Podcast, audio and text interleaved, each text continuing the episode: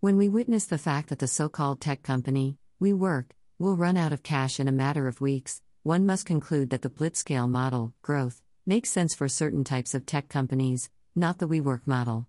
And, apparently, the investment community cannot differentiate the types of tech companies that benefit from the blitzscale growth models. Here are some educational pointers. From an earlier blog, I describe how to make the most money off the internet. The key ingredient is having many users slash customers use the platform slash website while the incremental cost to add each user is near or at zero. That is the characteristic of servers hosting websites. There are ceiling limits per server, however. And that is resolved by adding servers. And when the monthly cost per server is less than $1,000 when including storage, routers, software licenses, etc., the incremental costs are minor. Another profitable tech angle is having little or no costs for marketing. The best example was Hotmail, where Tim Draper even admitted that this company spent nothing on advertising and yet accumulated millions of users. Tech companies love this approach, and it is reflected by high valuations. Has anyone ever seen a TV ad for a Tesla?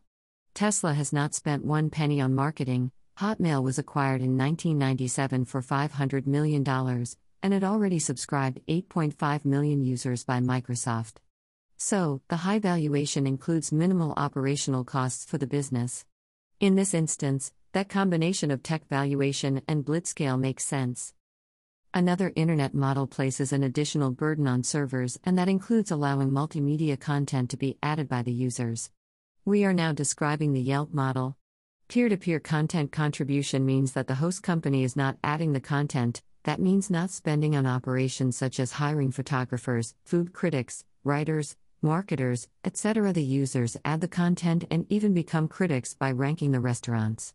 Unlike the Hotmail email service where each electronic communication uses only several hundred bytes, the Yelp model has to take into account the millions of photos that fill up electronic real estate being added by users. Still, the incremental cost to add a single restaurant amount to pennies. In other words, the economy of scale makes economic sense for the Yelp model. Uber is also another profitable internet model taking advantage of zero costs for API with telecom carriers. Each additional user places a different burden on servers since it relies on consistent informational interactivity between the server and the user/slash customer. Why? It relies on real-time geolocation information. But Uber does not operate slash own satellites or radio towers to provide the geolocation information. That technology is supplied by the telecom carriers, which, for some strange reason, have not historically charged the geolocational API to platforms like Uber and Google. Not so in other countries.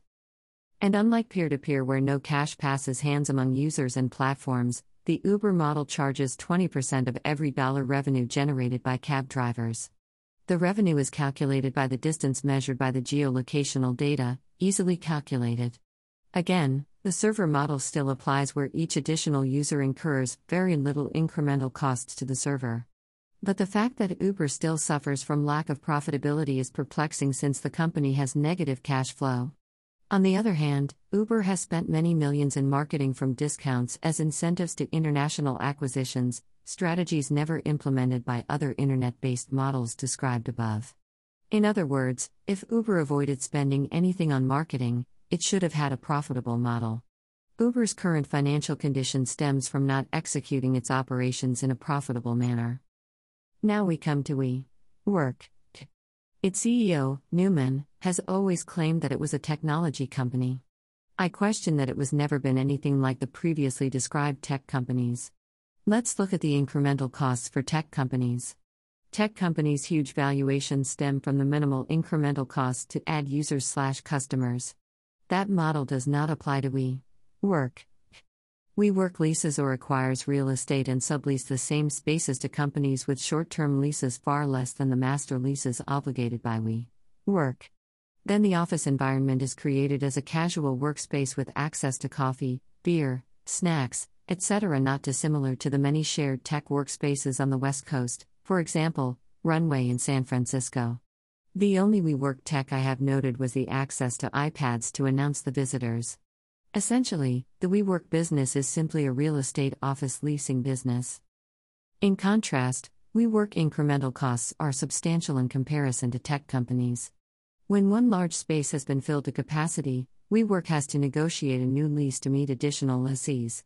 That is a large capital commitment. Another major difference is the cash flow model. Tech companies' cash flows are almost instantaneous. Uber charges a consumer when the services are rendered. Within one day, the funds are transferred from the user slash customer to the company. WeWork cash model is based on contractual, monthly payments. The only major advantage is that such payments are predictable chronologically. The WeWork model should have been profitable from day one. Companies lease a space to cover their costs and more.